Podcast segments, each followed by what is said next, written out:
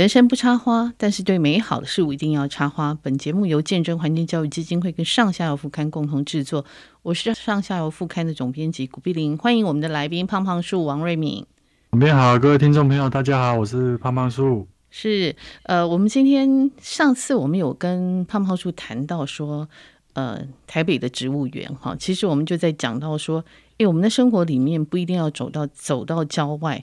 你植物园或是你家附近的公园也一样是一个可以接近自然的一个门户嘛，哈。那这集我们就想来谈这个，呃，有个学校哈，很大的学校，台大哈，他们校园里面，呃，其实我觉得常常它已经变成台北的公园了啦，哈。呃，瑞敏在读书的时候就这样吗？哦，对啊，因为其实很多我我开玩笑说它就是公园，因为我还曾经在。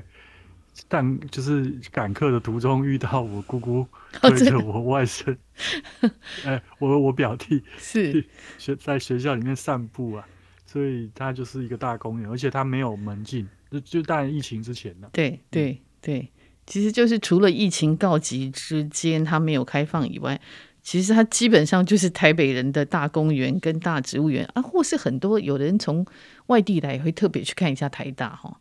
也是会。就我高中的时候就干过这个事情，就特别去。高一的时候就因为是心里面的目标嘛。嗯嗯。那学校又很多人其实会来学校，有我有看过拍婚纱的。嗯嗯嗯。野生的，然后而且台大的围墙很矮。很矮，对对。你从外面其实就看得到，看得一清二楚。真的。然后。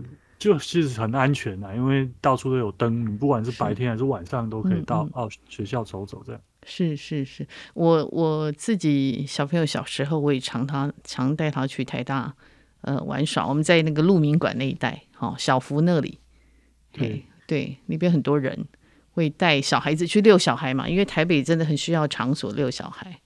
我们、嗯、而且学校里面车不多，所以是相对安全。是是是。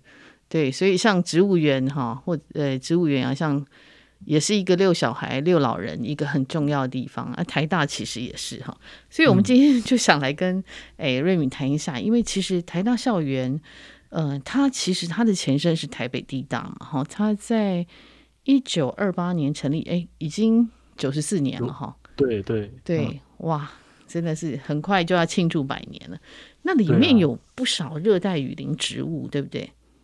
对，嗯，就是这个，毕竟对日本来说，台湾就是一个它当时候最靠近热带的呃领土嘛，所以它其实在台湾不管北中南，它其实收集了很多的热带植物，然后都会种，而且台大在日治时期，在地大时期是有植物园的，嗯嗯嗯，所以它收集了很多植物。哦，那个时候有植物园，特别对。那就是那个时候，其实从现在大门口大家进学校右手边，大家都会去复原。复原对。那复原，然后到后面女生宿舍，一直到鹿鸣广场，整个连起来的都是当时候的植物园。哦，真的哇，真的，我们诶、欸，这个还蛮有趣。后来是复原，其实是那个呃，就是国民政府来台湾以后。哦，等于是傅斯年校长过世了以后才有复原嘛，哈，对，才在里面，然后它里面它其实是校长的衣冠冢了，对对，然后它是仿那个帕德嫩神殿，嗯嗯嗯，然后仿雅典卫城，就是你从从入口是看到帕德嫩神殿的背后，是是。的这种这种设计，所以很有趣的一个地方。以前我们都说，如果你翘课去复原，你就会被恶意。真的？为什么？就是一个传说啦，就是你不乖，你翘课，校长会惩罚你。哦，真的会被二一，所以翘课绝对不能跑到复原就对了。对对对，但呃，我是没有，我是没有办法证实过来，因为我是不会翘课去。对对对，我很喜欢去，但我都是空档的时候去。是是，那个瑞敏是不翘课的好学生哈。是，对，哎，那里面哈，像我有看过那个很大的那个旅人蕉哈。它也是热带雨林的植物，嗯、然后我我这个原产因为它是在马达加斯加嘛，哈，所以它在马达加斯加，我读到知道是说它其实是狐猴授粉的，诶，可是它到了台湾又没有狐猴，那怎么办呢？呃，其实我有看过狐猴授粉的影片，它其实就是它的花，嗯、它是非常巨大的天堂鸟花的那种样子，然后它甜甜的，它每一个它的包片里面都有甜甜，所以猴子其实会去舔。嗯，但国外也有研究啦，就是它到不同的世，因为它现在等于是世界的重要庭园树种，对对，到其他地方，比如澳大利亚，我在马来西亚也看过，对，嗯，狐猴就不不是狐猴，狐蝠就是。吃水果的蝙蝠也会去吃这个，嗯嗯、也会去舔它的那个甜甜的那个黏液。那我自己观察，其实很多虫，嗯嗯，都会都会去吃。哦，OK，所以所以它并没有限制一定谁帮它授粉。是是是，所以它就是其实靠昆虫授粉也是 OK 的，就对了。对对，金龟子很多。嗯嗯嗯。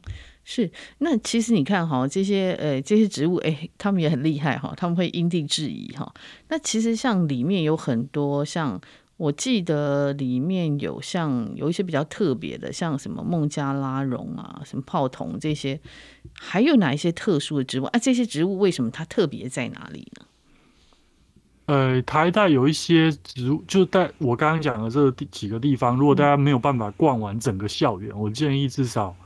呃，复原你是一定要去的。复原到，然后走植物标本馆小径，然后到鹿鹿鸣广场这一段，嗯，是老树最多的地方。OK，那像复原里面，呃，有一棵阔，有两棵阔叶榕，就是当初一九三五年种的。那台湾所有的阔叶榕，早期都是从这边采枝条出去的。哦，所以都是它的 baby 就对了，都是它的 baby，然后。还有一棵，里面还有一棵那个猫果榕，也是非常非常大。那、哦、甚至我们台湾有一种榕树，就叫做复原榕。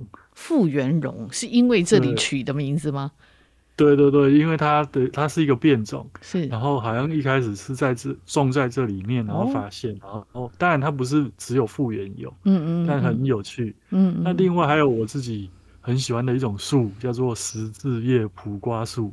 十字叶蒲瓜树就是叶子像十字，叶子像十字架一样。嗯嗯嗯。那我当时候到到台北念书，然后看到这个，就是特别去看，嗯、去标本馆看这个植物，我真的觉得哇，这太惊人了！怎么会有植物的叶子会长成十字架的样子？对对对，嗯，这个都是很推荐大家看的。是啊，它位置在哪里？哦、啊。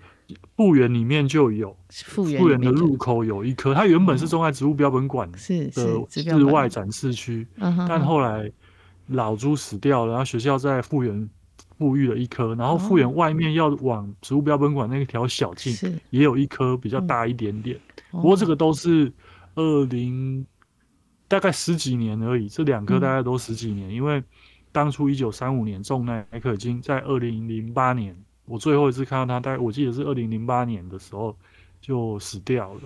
哎、欸，那它死掉是因为天然，是因为虫害还是什么？我不晓得，因为我那时候在当兵。嗯、是哦，然后我 okay 我就是看他啊，然后再再下一次去，他就不见了。哦，OK OK、嗯。然后我也问我问他们，他们就说他就自己枯掉了，所以不是很清楚是是为什么死掉了这样。嗯嗯嗯嗯嗯嗯。所以这个十字叶蒲瓜树，那它会结瓜吗？呃，它比较奇特，就是它是一颗是不能够，它没有办法自花授，就自己一颗是不能授粉的，嗯嗯，它有自交不亲和，所以台湾种的是没有看过它结果。哦，因为、呃、不过在原产地是会结像卜啊这样的果实。哦，真的，所以它真的叫卜卜瓜，就真的是像卜啊那样子。对对，很大一颗，是是。哇，那这个是你很喜欢的。然后像那个什么，你你自己还有什么？呃，像像像，为什么像那个孟加拉绒会很特别？呃，像孟加拉绒，它是在这个，我记得是在旧的国立编译馆那边。嗯，然后它当初这个孟加拉绒也是金平亮山一九二零年代引进，嗯、然后所以是台湾早，这算是台湾早期种的前几大的。孟加拉绒一颗在台北植物园，一棵就在台大校园。是，那它是，它就生态来说，它是树冠面积可以最大的，就是目前世界金氏纪录树冠面积最大的一种树。嗯哼，树冠面积最大，对，单一棵树，它单一棵树可以长到好几十个篮球场这么大。可是它种在台大可以吗？呃，没办法，因为一方面气候可能台北比较湿，是湿热，然后一方面它因为它在建筑物旁边，所以气生根气呃不会去修它的树干，但是会去修它的气生根。那你去修它的气生根，它就气生根就不不能长成一棵新的支柱在那边，所以面积就不会非常，就是学校还是会去整理它，因为毕竟它在两栋建筑物中间，不可能让它。去干扰那个建筑物。哦，OK OK，所以它在台湾就变成它的那个范围，就是变成被有点是在台大有点被说没有办法长得它真正像这么在在它原产地这么大就对了。对对对，嗯、就是大家如果要看到无穷无尽扩大了，可能反而中南部有一些老学校就会让它哦，就就像云林那个。黄金蝙蝠生态馆是那个孟加拉龙上面就都是黄金蝙蝠哦，OK OK，就真的是有黄金蝙蝠在上面就对了。对对对对，嗯哇，这个是还还蛮蛮特别，所以它可以长到真的是非常，你讲说是树冠非常非常大。对，但是呃，怎么说，就是一般在台湾种这种树，大概不是在学校，就是在公园。嗯嗯，然后。我看到都没有，就是都会被限制啊，嗯、就是我们都会去修它。是，其实我真的蛮想要看看有没有不修它。嗯，台湾有没有不修？哦、有点像我们老榕树荒废。是，它真的会长非常非常大。哦，真的真的是是。哎、欸，那像我们看到这些特这些特殊就，哎、欸，当时他种这些的目的是什么呢？那时候日本人在台湾种这些植物的目的是什么？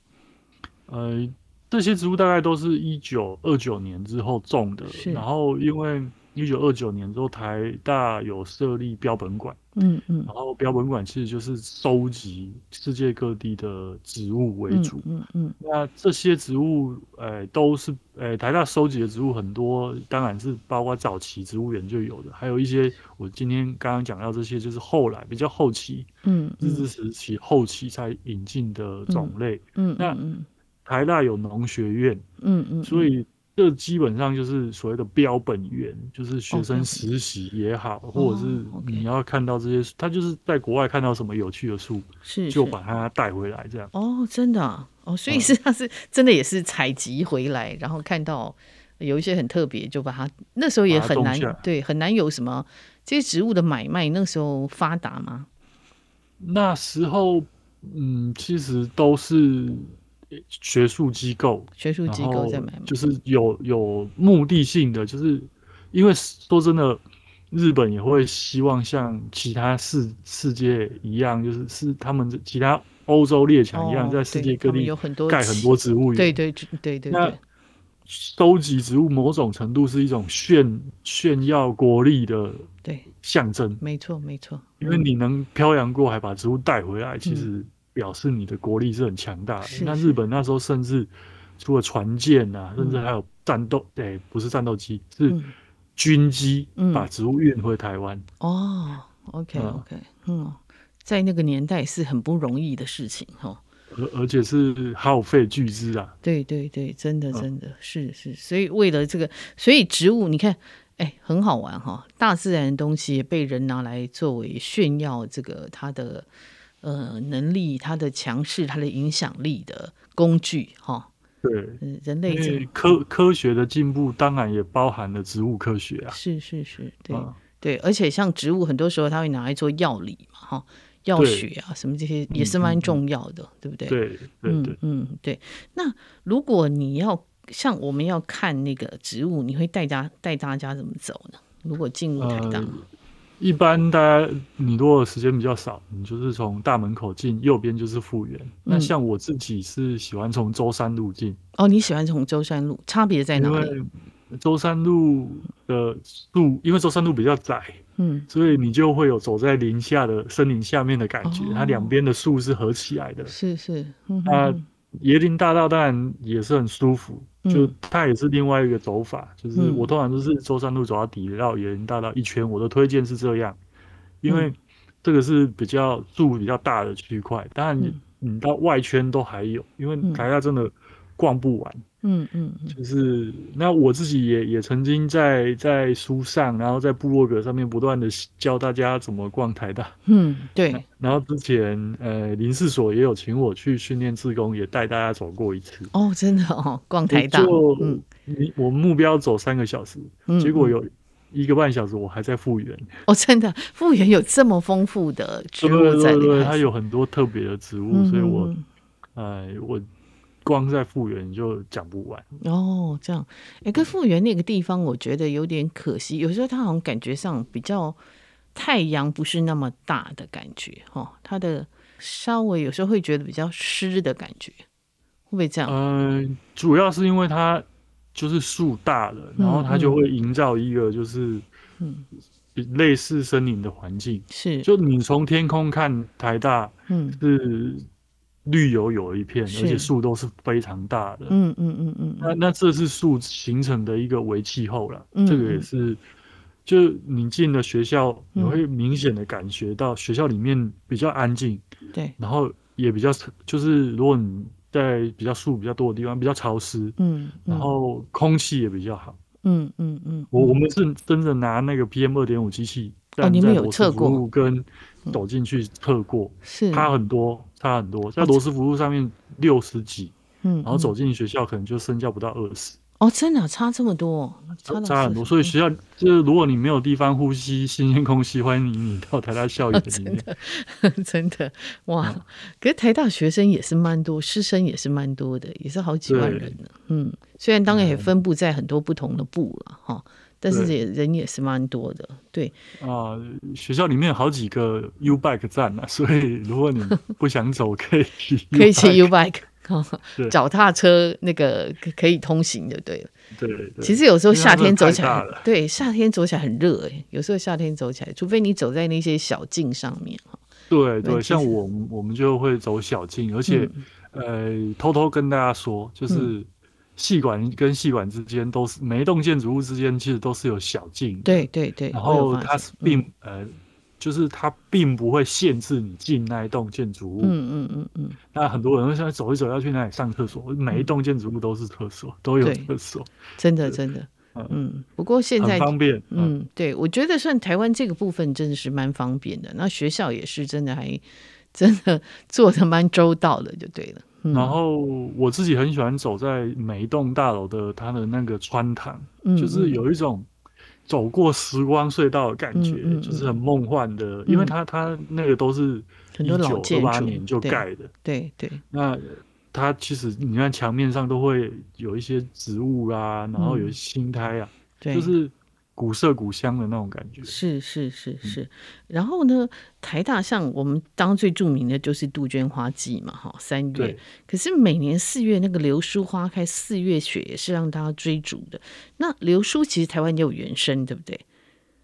对，其实它它是华南跟台湾原生植物。嗯。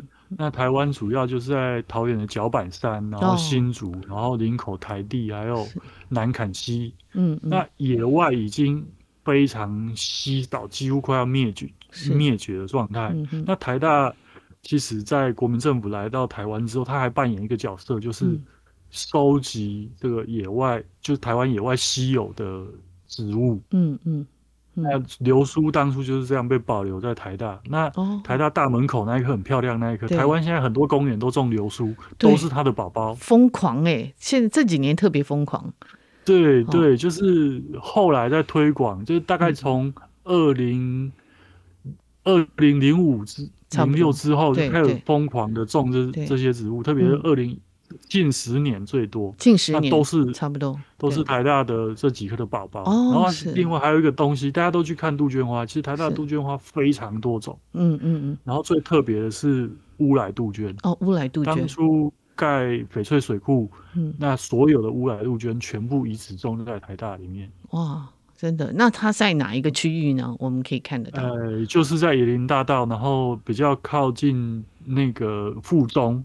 附近你可以找找看，它的花特别小。哦，OK，花花对。然后还有从附中到台大森林系中间好几棵。是是，对对。其实其实那个对乌来杜鹃是真的花花比较小朵了哈。对对。对，嗯，然后呃，台植物标本馆那边也有种几棵，也有种，也有种几棵，也有种几棵。是，那它花色有主要有三个，就淡粉红色到比较深紫色，嗯嗯嗯，它是一个渐进的变化。大家全全台湾的乌来杜鹃。基因多样性就在台大校园哦，就在台大校园哈。对，因为那时候全部都种在台大。OK OK，嗯，所以如果念这个植物相关的这个生态科系，其实，在台大是很幸福哎。哦，对，就是你念四年，一般念四年就可以，因为很多课就会带着你在学校到处走。OK，从大一到大三，大家都有这样的课。真的，嗯。真幸福。然后台大还有一个东西，我也想问哈，就是它有二十六个博物馆群嘛哈，其中有一座是植标植物标本馆，就是刚刚瑞敏有讲到，里面有很多那个难难能可贵的标本哈。那到底可贵在哪里呢？呃，像我们有一堂课就是校园文化资产，就是在介绍这二十六个博物馆群。是，那。台大自己有很多座博物馆，这个是很神奇的地方。欸、很神奇，对，人类学、昆虫，对，就是当时候日本，因为对大家来说，台大就是当时候唯一的台台湾唯一的大学，然后唯一的研究机构，嗯嗯，所以集那时候的精英，嗯，于台大，嗯，那台大各系所的老师就会在世界各地收集各式各样的标本。或就是收藏回来。嗯，那台大植物标本馆的代号是 TAI。嗯，TAI 是台。嗯，就是台，就是反而台这个不是，不是在国家用，是被放在台大里面。嗯嗯，它是世界知名的标本馆，它有将近三十万、二十二十几、将近三十万份的标本。哇，这么多！嗯嗯嗯，而且很多是所谓的模式标本，就是那一个植物发表的。第一份标本哦，对，放在台大里面，非常珍贵，那真的很珍贵哈。嗯，那特别是日本在二一九二零年代开始做南洋的研究，嗯嗯，就一开始来到台湾，二十世纪初是研究台湾嘛，嗯嗯嗯，那那时候很多标本是放在林氏所，那一九二零年代开始他。欸、我们讲讲日本时代下，就是去拉米乌这边，去南洋当兵。嗯、对，对对，那时候所谓的南洋其实是密克罗尼西亚。对对对，嗯嗯。然后像我是去去密克罗尼西亚看过那些战争的遗址的。哦，你你真的有跑到那里去，就对。对，我也去看过他们的植物，嗯、所以看起来之后会觉得特别，嗯、因为后来那个胡胡哲尔明老师把那些标本。嗯整理出来说，我看到这段是非常的精彩，超精彩，就是很震撼呐。对，就是那么多东西，嗯，那呃，就是这些太平洋岛岛屿上面的第一份标本，很多就放在台大里面。我记得将近一万份，哦，还有一半送回去日本了。哦，一半送回去日本，对。那大概还有四千份在台大。哇哇，好精彩！而且像后来这个这个命。密克罗尼西亚这个标本有一个有一个故事，对不对？它在被在被发掘的时候有一个故事，对不对？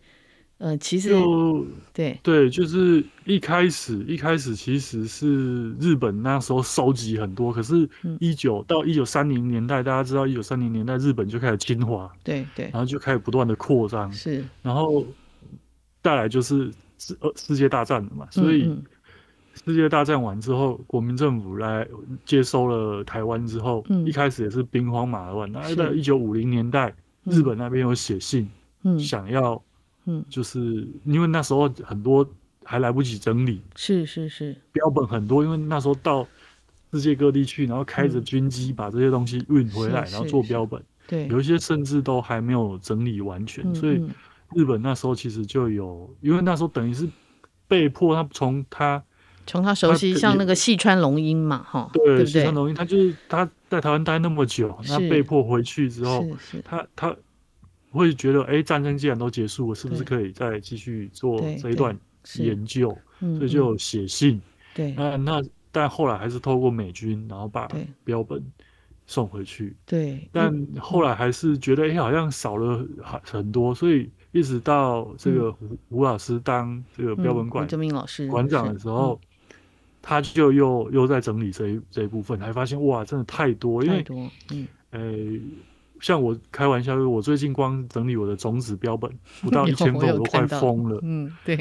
台大标本馆有二十八万份，是吓死了。那而且陆陆续续从二零零零年代之后开始数位化，是那是一个很庞大的工程，庞大的工程，就一一般人的某一个收藏，嗯，超过百百件，你就会会。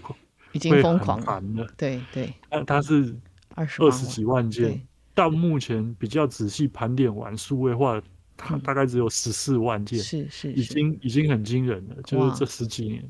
太精彩，还有一半还没有整理。哇，太精彩！我这个部分哈，我想说再再跟瑞明，我们再可以聊这个部分，因为其实这个是台湾非常重要的资产嘛，哈，嗯，呃，非常重要，不管是学术研究啊，还有呃，包括教育上面很重要的资产。那因为时间的关系，每次跟瑞明谈，好像我们时间都一下就溜走了。那时间的关系，我们今天台大校园还没逛完哈，我们还可以再来逛台大校园。那也可以像这个植物标本馆，我觉得如果还孩子他在呃小小孩，其实他如果对自然有兴趣，这也是一个很棒的启蒙的地点了哈。可以申请去参观哦，它并不是完全不开放，它是对，它是可以参观的。对，而且它后面还有一个蕨类园区，对不对？嗯，哎，不是只有蕨类，它有很多，它外面有好几个是。生态低海拔生态园，然后有一些植物是我送给学校的。是好，那我们下次再来谈这个。好，好，OK，好，谢谢瑞敏，谢谢。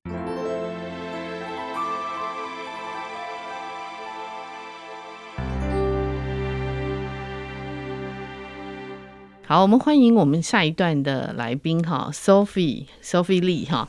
呃，Sophie 呢，自己本身是一个发饰小馆的老板，然后他也也写作哈。那请 Sophie 先自我介绍一下。Bonjour，大家好，病好。我们目前我经营一个呃法式的餐酒馆，叫做 Le Coin de Sophie，嗯，在大稻城码头，是是台北第一茶街贵德街上，我们是唯一的一间。呀，yeah, 目前好，我们为什么今天会请 Sophie 来？她也是我们上下游副刊的作者哈。那她其实都是通常会写说法国跟台湾之间的一些关联嘛，哈，诶，我们想来先来谈谈哈，就是说在法国，因为圣诞节或者是跨年快到了哈，法国人这个时间他有什么食物是最常吃的？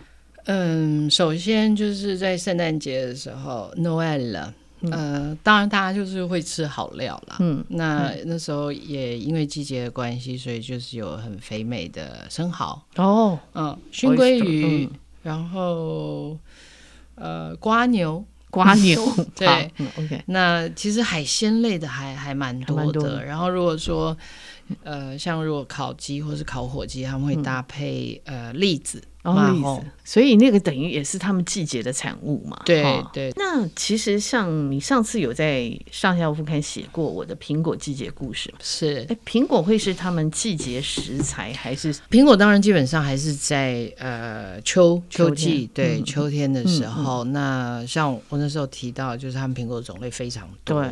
那呃，其实所谓季节食材，我觉得这个是我在法国的时候，因为我在法国。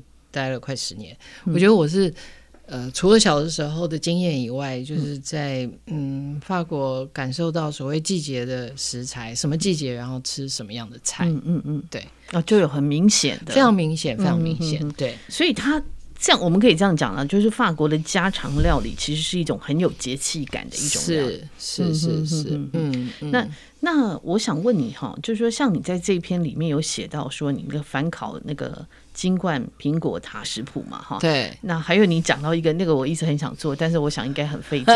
我等下回去就要做那道菜。呃，台湾富士苹果哈，跟猪肉一起入菜哈，这个酸甜解腻。我看起来你很喜欢用台湾当地的食材来做法式料理，你可以说说这两者之间关联吗？因为其实我们的这个所谓餐酒馆 Le Coin de Sophie，呃，从最开始就是用在地食材，然后做法式的料理，所以。我所有发想的菜式都还是先以就是说在地食材的取得可能的状况之下，我才会去做。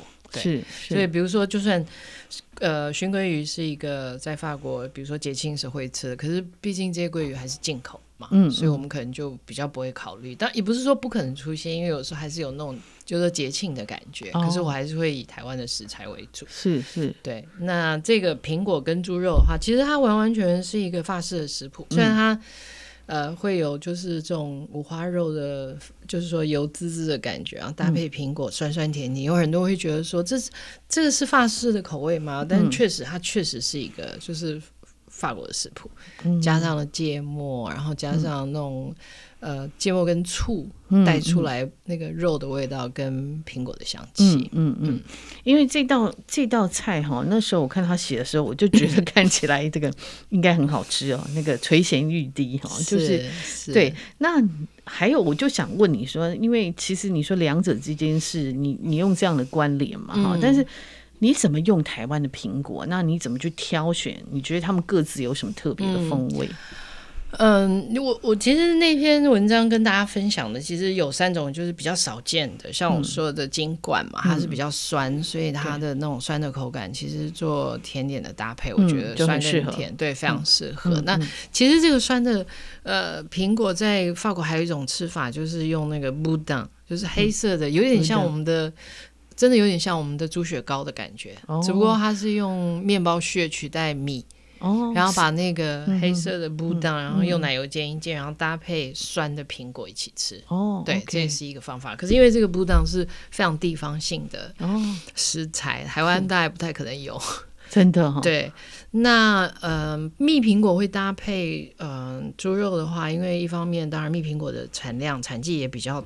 久一点，哦，比较长，跟其他跟其他苹果比起来，金冠对，富士还有金红比起来，算是比较长，比较长一点。对对，嗯。不过呃，我今天应该会收到最后一箱本季蜜苹果的哦，真的还有品，对，居然还有。一箱，最后一箱，嗯嗯，对对，是是，因为在台湾其实你要吃到蜜苹果时间就是非常短，没错，对，差不多十一月了哈，是是，对对，我每年大概都会买一次，因为觉得那个苹果的气息跟进口的真的是很不一样，确实确实。是香味，对香味啊，然后它，对它其实小小一颗了哈。呃，我我看见有一些哦，有比较，因为我的是洗肤品，那它大大小小都有，它有些其实种的还蛮大的，是哈，还能长得蛮大的，是是是，哎那。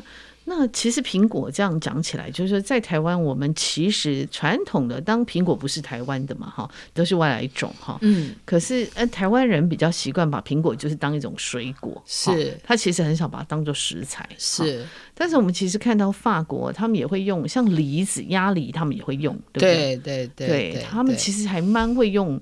如果这样讲，水果入菜其实算还还蛮频繁的。是啊是啊。然后比如说像现在这个。呃，我想最近几年大家都会煮那个 chaud，就是热红酒。热红酒。好，那除了该有的香料跟那种就是特别调配出来的对 热红酒的香料之外，我们会把水果放进去。是是。所以苹果啊、橘子啊、梨子啊，其实都非常适合。哦，OK，嗯，哎，我第一次吃到 chaud 是在诶希腊。哦，番薯是在希腊，对对对，我在在希腊吃到的。对，那时候我们去一个 pub，然后就觉得哎，好好好奇，因为那时候还很年轻嘛，哇，就进去混，哇，居然有这个东西，就很喜欢这个。对，我第一次喝到的时候是在呃滑雪场。哦，对，因为我已经对法国滑雪场。冬天的时候，因为我已经摔了一整天了，所以我决定。要好好慰劳自己。对，我就坐在那边喝酒，然后看其他人滑雪，是叫别人滑雪给你看。你没错没错，我我决定不再摔跤了。是，哎，那我想问 Sophie 哈，因为 Sophie 我每次都问她说，你人生有没有后悔啊？因为她实在是一个。他本身在法国原来是学时尚嘛，哈，那回来台湾也在，好像在服装产业也做过，对不对？是。然后后来你去欧洲学校当特教老师，是。诶，为什么跑来做？我我常说你好好日子不过哈，因为欧洲学校的薪水还不错，而且欧洲学校很妙，他是一年只要上班半年，是不是？真的差不多，差不多。对，他八十三天。对，他就是因为太闲了哈，他跑去那个福山。那我说，哎，你这样跑来做法国料理，你有没有后悔啊？我常常在问他。其实我想，他应该常被人家问到。对对对，其实常常会问到，因为一般人如果来到那样子一个国际学校，就是说，先他的假期就真的就是半年。对呀。那嗯，因为我那时候其实最开始是下游的有机食材的消费者，所以那时候我就想要了解上游是怎么回事，是是，所以我就是在。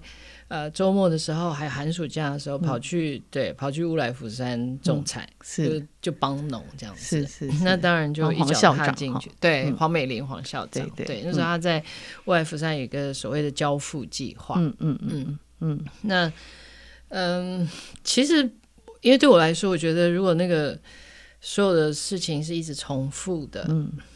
我就有点受不了了。对，对对 那那我想老师当然有他非常稳定的部分了，所以、嗯、呃，这个我想主要是我离开学校主要的一个原因吧，嗯、就是就像你说的，就太无聊了。那现在开始用这些有机或者在地的食材来做法式的料理。嗯呃，几乎每天都是挑战，确实是、嗯、客人也是挑战，没错。对，然后我记得他刚开始是先做面包，对不对？我们先为什么会先从面包开始？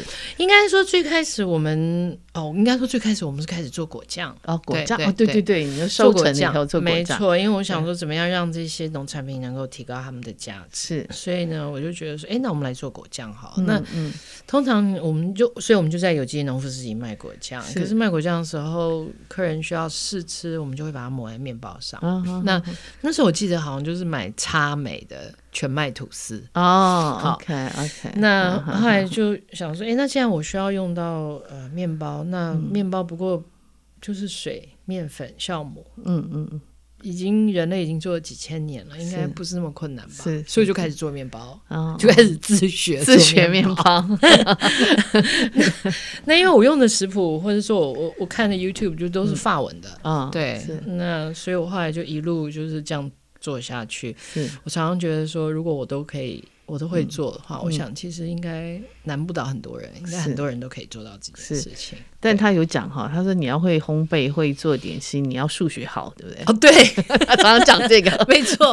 为什么？真的，真的，因为他就是呃有一个所谓的呃 baker's percentage，就是说他用面粉做比例哈，对，嗯，然后他其他都是用按照比例，比如说水是面粉的几趴然后盐是面粉的几趴然后酵母是几趴，就它有一个比例，是、嗯、是，所以我觉得要做面包，呃，除了要数学好呢，也也要体力好哦，体力好，真的要体力活哎，真的是，totally，它完全是一个体力活，嗯、真的是是，是，嗯，他讲到这个很好玩，我有一段时间我真的也是，我也是很闲着无聊哈，然后我去上上那个烘焙课，对，然后老师一来。就看到我们就说啊，怎么这么小的个子啊？哦，我就想说怎样啊？后来他说，因为那个烤盘那个烤箱都高嘛，对，然后那个烤盘都很很大嘛，哈，你要放进去，他说小个子很辛苦，对啊，够不到，对对。然后他说呢，每天真的是就要站很久，对不对？是是，对，所以你那你到现在做了多久？嗯、呃，在梨花街，呃，应该说在贵德街大稻埕码头，应该今年是步入第。第四年年底快要第五年了吧？哈、哦，那可是在他家这个这个品牌，嗯、呃，应该是第九年吧？第九年，对哈，我我从来没有想到说可以。嗯，撑到九年，对，马上要庆祝十周年了，好可怕，好可怕。所以，所以他那个好日子不过已经十年了。没，对，应该说前一两年，我那时候是欧洲学校，就是 part time 的。哦，oh, okay, 对我就只有教法文，嗯、然后 yeah, yeah, 对，所以是也算是，因为我不是一个生意人，所以就是慢慢转移，慢慢转移这样子。是，对，嗯，那我我知道那个 Sophie，其实她的家庭，你说你来自一个 foodie 的家庭，就你爸。很会吃，对不对？嗯，好，对对。然后你可以讲一讲你养成的过程吗？应该说，呃，我觉得，我觉得我爸他，因为他是云南人，嗯、那我我当然后来也回去昆明，回去呃呃山好多次，回去他的老家好几次。你、嗯嗯、是汉族吗？云南汉族？呃，他们那个区域已经就是汉族跟。呃，少数民族，呃，彝族、嗯、其实是已经混了。哦、对，哦、那、呃，我爸常常讲到他的外婆，就是外婆是家里面，嗯、呃，基本上是一个母系社会，嗯、是由外婆做主的。嗯嗯嗯嗯。所以呢，呃，很多大部分少数民族他们都是母系社会。嗯嗯。那我去到那边的时候，其实也发觉说，因为它是一个，我想大部分人大概对呃云南这种高原气候有一点了解，嗯、所以它靠山，那海反而当然就是少。嗯呃，主要是山产，所以会因为山里面的各种的产物，然后做不同的料理。是，对。那我觉得我爸即使来到了台湾，他还是有把这个这样子的一个概念吧，这样子一个感受，嗯、就是带带回带带来台湾，然后在我们的烹饪里面，嗯、比如说我们家以前有有个小院子，院子有一棵葡萄树，嗯、所以每一年我们会在葡萄成熟的时候，我们会做葡萄酒。嗯，绿葡萄还是对对对，就是绿葡萄哈，以前是绿酸的，我们家也种过。对对对，就是放点糖啊，放点酒啊，你知道，做那种很烈的、很甜的，就有点像美酒的那种感觉。对对对，以前我妈也会做。对对，我觉得以前的爸妈都很厉害。没错。哎啊，那你还印象中有记得呃最特别的云南的料理啊？什么？不要讲料理了，就云南的家常。对对对对，应该说，我我记得他那时候常做一个什么牛肉干巴。哦，干巴，对对对对，我在龙潭有吃过。它其实我想那也是一种把把肉类保存比较长久的一个方式。嗯嗯，它大概就是腌过了以后，用很多种香料跟大量的盐，然后去炸。要要。对，可是因为我们那时候小时候就觉得。又咸又干，还不如台湾牛肉干好吃。对，就是，但是我我我想，呃，我现在印象中想到的，除了他很喜欢用番茄啊，嗯、或者肉末，就是做成所谓的臊子哦，臊子面。哦、对，那这个对，这个牛肉干巴应该算是。比较接近所谓云南的小吃或者是料理的哦，哦，还有一个就是我们家的狮子头的做法是有加豆腐。嗯哼哼。那我后来其实才、哦、加豆腐，对对对，我后来看了那个，嗯嗯、呃，应该是介绍大陆呃少数民族他们做狮子他，他们才。才发现说他们也是加豆腐，是我觉得那时候可能也因为是你知道蛋白质的来源比较贵嘛，所以他们增加用豆腐让它变得更丰富一点。哦，所以我们家的是头不是加比奇，不是加什么馒头，不是加面包，是我们家是加豆腐。哦，加豆腐是是，我非常喜欢，看起来比较大的感觉。对，而且你知道不会那么肉味，不会那么 meaty，哦，不会不会那么腻啦。对，因为因为如果你单是肉的话，就会很是很不清爽。而且因为它加进去，它就在汤里面煮的时候，它就很容易吸汁。嗯，对，把豆腐加进去。你讲到这个哈，我们我们以前读过那个呃那个。呃，我们这个代，我们这一代然后都读过未央歌嘛 哈，是，哎，我们都知道过桥米线，对不对？你们家吃吗？在台湾，我们有去那个餐厅里吃过，所以你们自己家里没有做过。因为其实我后来去回去昆明的时候，才才知道说，真的过桥里面准备起来其实是非常麻烦的。大概，那个配料至少有十几样哦，是哦，过桥米线这么麻烦，非常麻烦。对，它每一样都要切的又细又薄，因为它是把一个。热的母鸡高汤把它给冲下去，嗯、让那些食材就是在热汤里面有点被涮熟那样子。是，哦、所以他在准备上面，除了肉类啊，嗯、什么各式的菇菌类啊，嗯、然后竹，然后蔬菜，就是都要切成很小片，然后对，然后排起来是还蛮蛮壮观，蛮蛮惊人的。嗯、要要要，所以其实云南有很多那个，就是真的是小时候看那个。我记得以前 对未央哥嘛，他们那时候讲番茄，你刚刚讲番茄，我想他们都讲西红柿，对对，没错。大家以为西红柿是后来，我说不是，那个时候就早就有了，对，早就叫西红柿。对，所以番茄对对云南的食物是蛮家常的，对对，很家常。比如说我们家，我记得小时候种了两样东西，我第一颗马铃薯的收成，嗯，就是在我们家的院子里，嗯，然后那个。我也记得种了番茄，因为那个番茄长起来，它那个叶子，你如果摸到它那个叶子，嗯、那个番茄的味道会非常的明显，嗯、对不对？嗯、有一个、嗯、有一个很强烈的。哦，是。哎，那像你为什么会种马铃薯啊？那个时候你到我爸爸，因为他就、哦、对他种马铃薯，然后我们就马铃薯要很深诶，土要很深。对，我们好像有一个草皮吧，他就说下面有马铃薯，然后叫我们去挖。哦，真的？对，我就好酷哦，挖出第一颗马铃薯在我们家院，好酷，这个印象也很深刻。对啊，真的。那个时候是怎么住哪里？呃，因为我爸是海军，所以我们是住在高雄左营的左营村。哦，那 OK，算是还有平房，然后有一些院子，是是很幸运的。那个年代哈，没错。对呀，哎，那我想问你，就说这种云南料理，呃，虽然你在台湾，你当时做的是法式料理，可是它影响你后来做菜的？其实有哎，因为呃，我觉得嗯，因为我到了云南接触。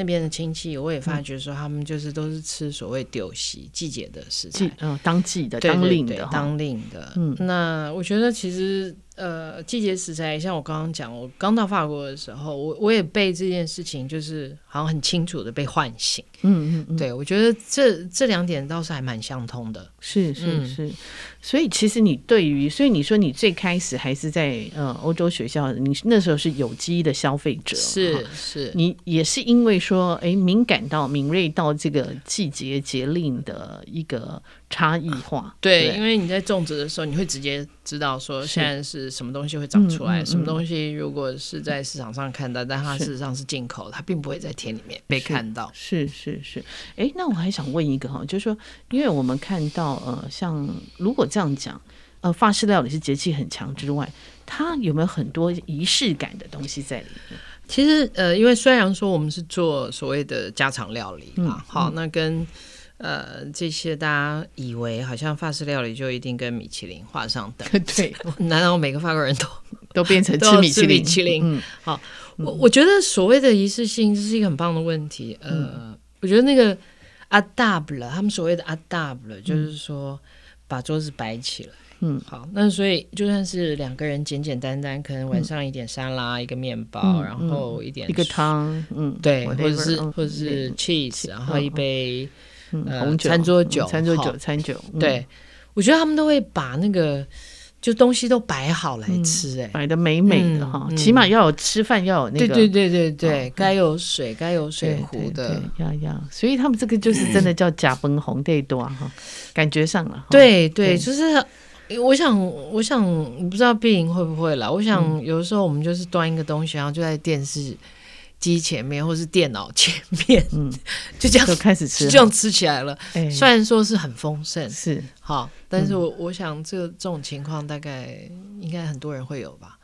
我们家比较不会，我们家其实跟你们家一样，我们家是从小吃饭，小孩就全部都要叫到饭桌上，对，不可以那个成了去旁边看电视，这一定会被修理的。Totally 是如此。对我我我家的养成是这样，对，那所以到现在我回娘家还是吃饭就把电视关起来，不要配电视。没错，好，然后那个就会有菜，呃，有菜有肉有鱼有汤，一定都会有哈。然后呃现在是因为我妈妈年纪大，她不做，然后大部分都是我。妹妹妹做，她其实也很忙，嗯、但她一定会搞，她一定通常会有四五道菜，嗯。呃、大概至少有五六道，嗯、五六道，然后会有汤，所以她在外商公司上班非常忙，可是还是会这样的吃饭的习惯。嗯、那我就很不喜欢，像就算是买回来外食，我也希望它是装装在那个真的碗里。对 对，我很讨厌用那个 呃保保利龙盒啊，还有那个纸碗啊，对对，我很不喜欢，因为我觉得那个感觉上很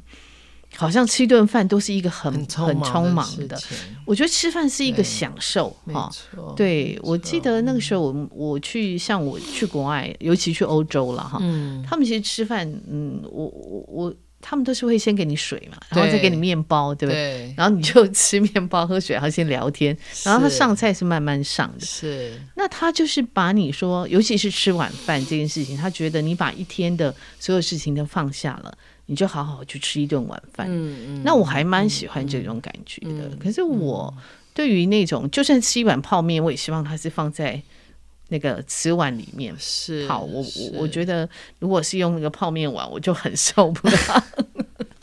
我在想，真的是毛很多，真的是。嗯，Sophie 会吧？Sophie 应该也是。我也会啦，我也会。我我的意思是说，因为现在当然没有跟家人坐在一起，然后没有那么什么三菜一汤摆起来。可是就算我端一个。什么东西在电视前面，我其实还是会把它给摆的好好的。真的，但是但是配电视是有这种情况 的。我配电影，配电影，配电视。对对对，呀呀，嗯，对，因为其实我觉得这可能是真的是有时候是从小养成的。那我很习惯，当然有时候我工作很忙也会。配电脑嘛，我是配电脑，没错。但是我还是希望说可以用一个碗好好吃它。其实真的是不容易，因为我觉得现代人真的是不容易，因为他的呃讯息的干扰是非常多的，是，嗯、然后呃讯息的进出量也很大。不过、嗯、昨天我也在跟我姐讲到一个，我们觉得很很悲哀，就是说他看到一个她觉得很悲哀的事情，嗯、就是呃。一家家人，比如说爸爸妈妈、小孩五个人，嗯、然后去餐厅吃饭，嗯，各自玩手机，哇啦，哦、对对，其实现在都其实吃饭配手机，没错，我们、嗯、我们后来觉得这真的是一件，嗯、其实是一件很很很 very sad，嗯，我觉得这是很伤心的事情，是是，而且而且他们是去到餐厅、欸，对对，对，不是，you know，我觉得它也是一个一个特殊的日子嘛，好，那。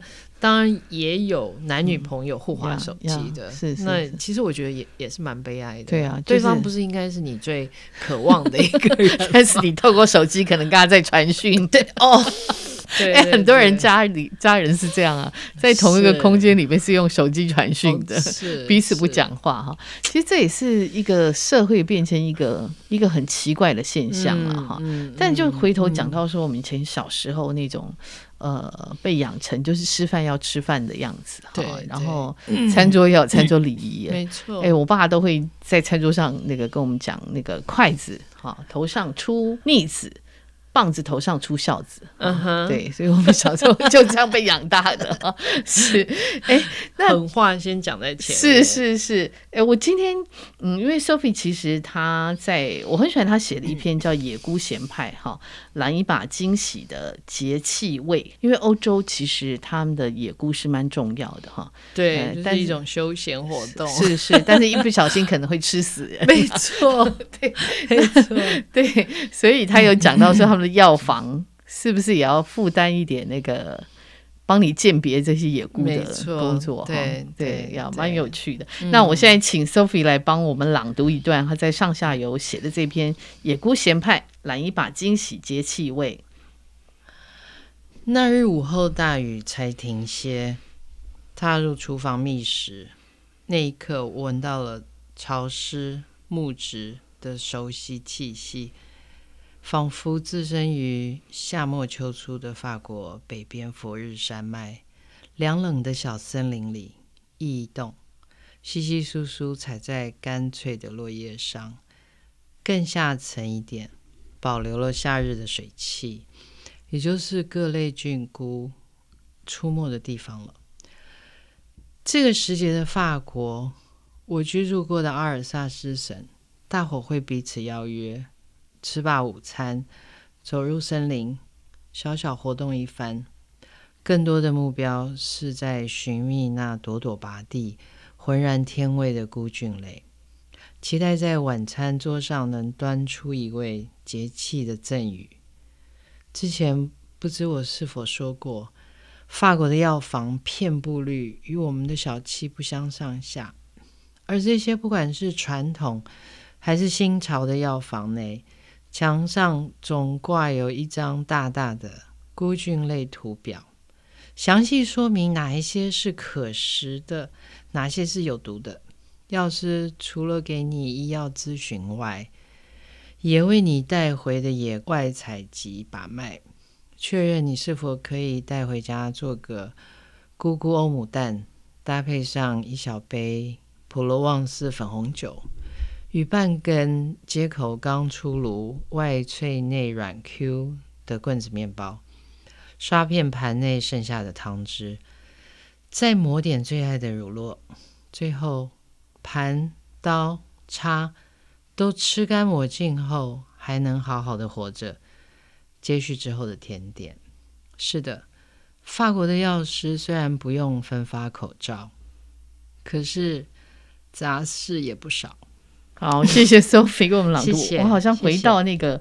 哎，这个法国的那个、嗯、那个像大不列欧的森林那种，是。那种氤氲的那个午后哈。对，那个、那个、那个印象对我来说是还蛮蛮强烈的，非常非常强烈哈、嗯。我们今天谢谢 Sophie 来跟我们分享她、这个，谢谢碧玲，是是，我们也期待她可以继续写这个她的法式料理啊，对。对对，顺便催稿，被催稿，谢谢她，谢谢谢谢，谢谢大家，谢谢收听，嗯、拜拜，Bon appétit，拜拜。本节目呢是由见证环境教育基金会跟上下游副刊共同制作。我们是一个线上媒体，也是由见证环境教育基金会支持的上下游新闻与市集的副刊。如果您想了解食物怎么来，欢迎收听食农搜查线上下游新闻。那喜欢阅读饮食跟生态文学，请在线上搜寻《上下游副刊》，也请订阅，请务必订阅、下载订阅。那谢谢各位的支持，谢谢各位的收听，拜拜。